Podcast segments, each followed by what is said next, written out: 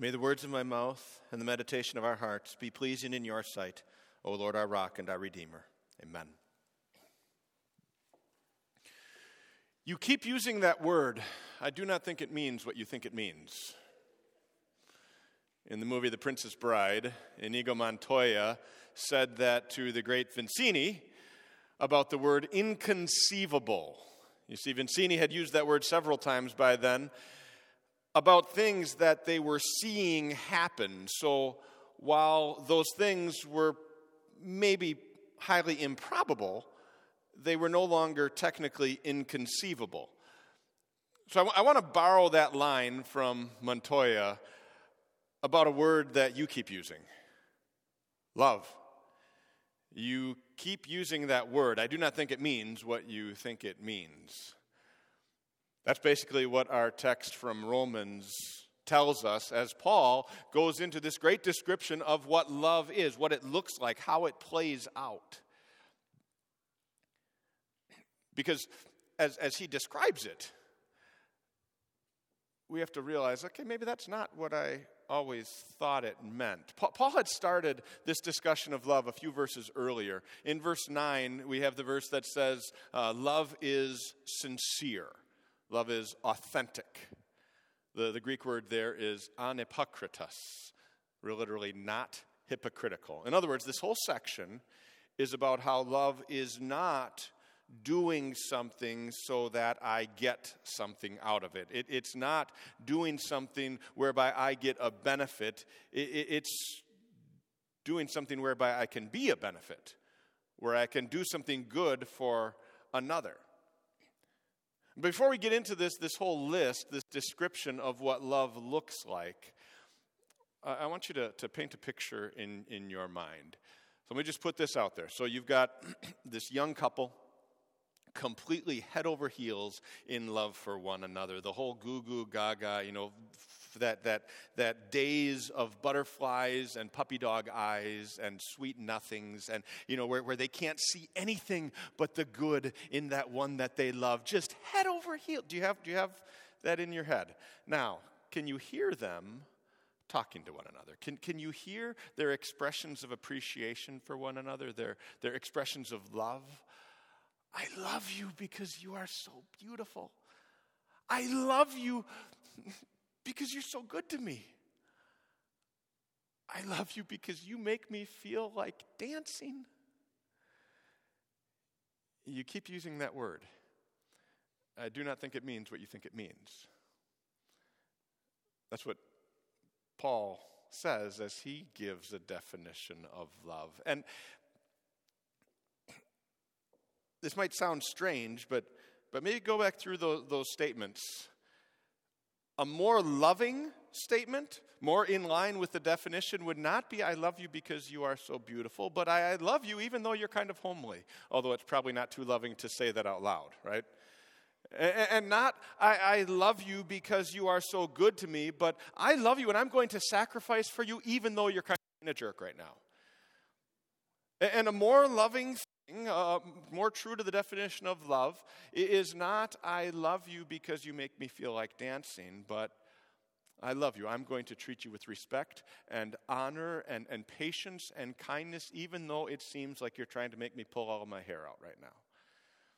I'll grant you, I don't think any of my suggestions have made it into a Hallmark card for Valentine's Day yet, but they're a little bit closer to the definition of love that we see Paul giving us. Now, don't get me wrong. It, it's wonderful to have someone that, that you consider so beautiful that they make you appreciate how much goodness there is in the world. That, that's, that's awesome.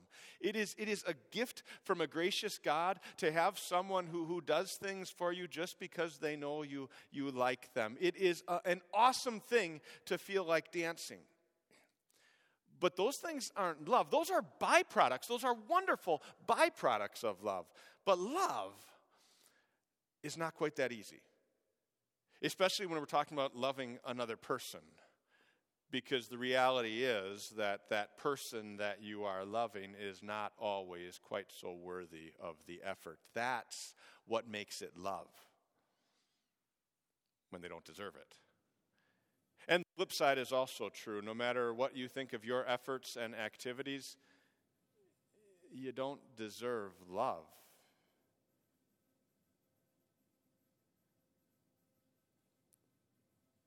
Which I know goes really contrary to what we like to tell ourselves.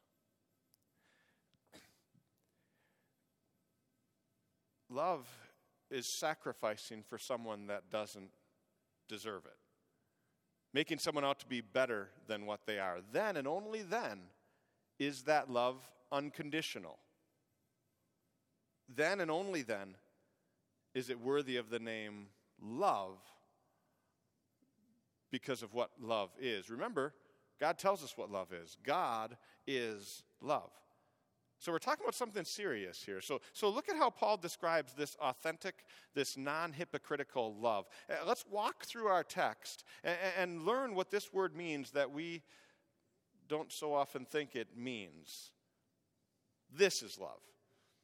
Follow along. The text printed in the bulletin, Romans twelve, fourteen to twenty-one. This list of things to do, things to be as those who love authentically, non-hypocritically. And, and right out of the gates, we see that uh, this is going to be kind of tough. Look at verse fourteen. Blessing those who persecute you, not shouting them down or, or proving them wrong. Okay, verse fifteen. It looks like rejoicing with those who rejoice, not being jealous of, uh, of their success, and how come it doesn't come that easy for me? It looks like mourning with those who mourn, actually feeling their pain, not running through that internal calculation of, okay, what do I have to do to be a good person in this situation, and, and when can I get back to, to doing what, what I want to do? And boy, this person better be there for me like I am when, when the tables are turned. No, that's not love. Verse fifteen, it's rejoicing with those who rejoice, mourning with those who mourn, and then sixteen, living in harmony with others. And then he talks about hanging out with people that uh, don't bring you anything but their trouble. And not just because you have to. And then this is love, verse seventeen, not getting even when someone wrongs you. And then he goes on and, and talks about thinking ab- about the good that you can do for them instead of going through scenario after scenario of, of how you might be able to put them in their place. And he keeps going. Verse eighteen, living at peace, doing what is in your power to make that happen, not waiting on the other person to meet you in the middle. And then verse nineteen, this is love, not taking revenge, but trusting that God will handle it in his own way and instead helping the one who's given you a hard time, whatever the situation. In other words, this is love, not getting your way, but giving way for others. So honest evaluation time. Do you love? Or do you sometimes use a word that doesn't mean what you think it means? So tomorrow's Valentine's Day. Have you been thinking about how you might be able to, to show love, demonstrate your love for that, that special someone? And has that been stressful? Or maybe even frustrating? Guys, do you ever have the thought, okay, when she says no gifts, does she really mean no gifts? I think I got to read her mind here. And, and well, what do I have to do in order to keep her in love with me? Or, or ladies, is it ever, well, if I tell him what I want, then it won't be as special. And so I'm not going to tell him what, hey, he knows me, he's been with me, he's seen all the things I've done for him. So so if if uh, uh, if I don't tell him and then he gets it, then it'll really be meaningful for me. Too often we treat love like it's about me. But this is love. Doing something in order to get something, that's not love, that's selfishness. And and calling it love, well, well, that's sin. In fact, look at what Jesus said about it in the gospel lesson. This was verse thirty-two. He says, if you love those who love you, what credit is that to you? Even sinners love those who love them. And if you do good to those who are good to you, what credit is that to you? Even sinners do that. Love. You keep using that word. I do not think it means what you think it means.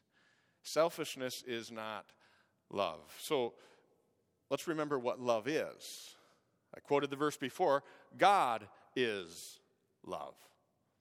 So now let's take another scan through these verses, but this time let's see the perfect love. Not all our failures at it, but let's see the perfect love that is God. And so I want you, as we go through this, think of, think of Jesus, right? What is love? It's blessing those who persecute you. Remember Jesus' prayer on the cross? Father, forgive them for the ones who were actively driving nails through his flesh. Love is rejoicing with those who rejoice. Remember the wedding at Cana from a couple weeks ago, the gospel lesson? Jesus was celebrating with them. Mourning with those who mourn. Remember the uh, confirmation kids' favorite memory verse, the really short one, Jesus wept. The scene around that, Jesus was at the funeral for his friend Lazarus, and he was about to raise Lazarus from the dead, and he knew that. And yet when he saw all of his friends, those people there, as they were mourning, as they were crying, he felt their pain. And so Jesus wept. He mourned with those who mourned.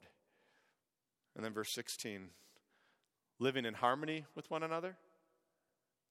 Boy, think about the one who spoke to the Samaritans that no one else would, would speak to, or, or to the women who were looked down on, the one who had the conversation with that, that Pharisee, that the enemy, Nicodemus, and showed his love, or, or the teacher of the law who asked his question, living in harmony. Not proud, but willing to associate with people of low position. That certainly describes Jesus, right? Hanging out with the sinners and tax collectors. I mean, even his twelve disciples had a tax collector and some lowly fishermen there.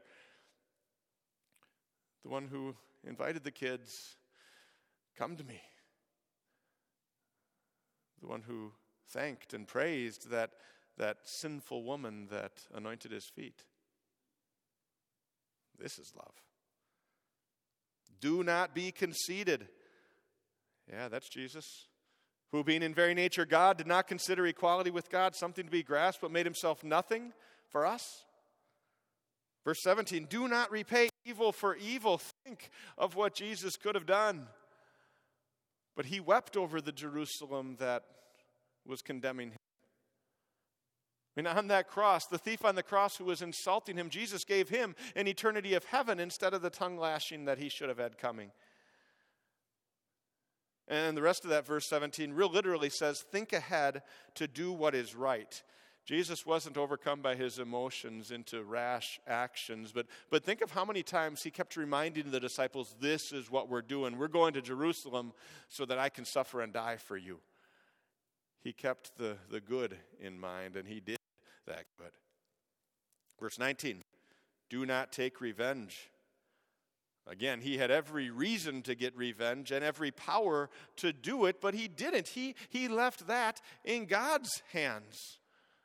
And God did pour out his wrath, but not on those who deserved it. He poured it out on, on Jesus, his son. True love. And then verse twenty-one, Jesus was not overcome by evil. Remember when Satan tempted him in the wilderness, trying to overcome him? Remember when, when Pilate condemned him and it looked like evil had overcome, but then Easter happened and Jesus rose from the dead and his resurrection demonstrated that, that love had overcome evil. That's victory. And because he did that, because he lived that perfect love in your place to, to die, to pay the price for, for all of our misunderstanding, all of the times that we don't love, all of the times that, that, that we don't live according to what the word actually means and instead what we think it means. Because he overcame our evil with his good, you have victory. And there's another word that doesn't always mean what we think it means. The, the Greek word in verse twenty-one there is Nike, like the shoe company. They took that name because it means to win. It means victory. And so our world thinks that you are a winner when you overcome, and, and you get even, when, when you overcome evil with evil. But no, victory is not when you get back at that person. It's when you overcome evil with good. Love upon love. So now, scan through this list one more time. First time we looked at it, we saw all our failures. Second time we looked at it, and we saw Jesus' perfect fulfillment of it. Now, look at it motivated by the love that Jesus has shown you, that you didn't deserve. I mean, he he he made what love is. I mean, by definition, we didn't deserve it, and he showed it. And so now he fills us with that love so that we can overcome evil with good in our lives, both the evil that's way out there, and we can get past it and, and show love, and, and, and even and especially the evil that happens to us, the people that are close to us. We can overcome that evil with love.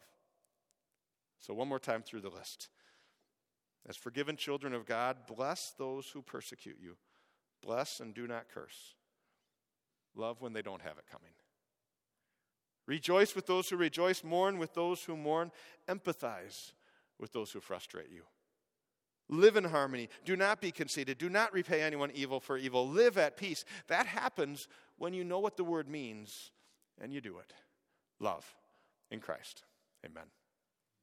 Now may the peace of God that passes all understanding keep your hearts and minds through faith in Christ Jesus. Amen. Let's rise and confess our faith using the words of the Apostles' Creed. I believe in God the Father Almighty, maker of heaven and earth. I believe in Jesus Christ, his only Son, our Lord, who was conceived by the Holy Spirit, born of the Virgin Mary, suffered under Pontius Pilate, was crucified, died, and was buried. He descended into hell. The third day he rose again from the dead. He ascended into heaven and is seated at the right hand of God the Father Almighty. From there he will come to judge the living and the dead. I believe in the Holy Spirit, the holy Christian church, the communion of saints, the forgiveness of sins, the resurrection of the body, and the life everlasting. Amen. You may be seated as we take this opportunity to give our gifts of thanks and praise to God in the form of our offering. As the offering is gathered, please do fill out the friendship registers that are being handed down the aisle. As you put your information in there, it better allows us to do what God has called us together to do. Encourage one another on toward love and good deeds.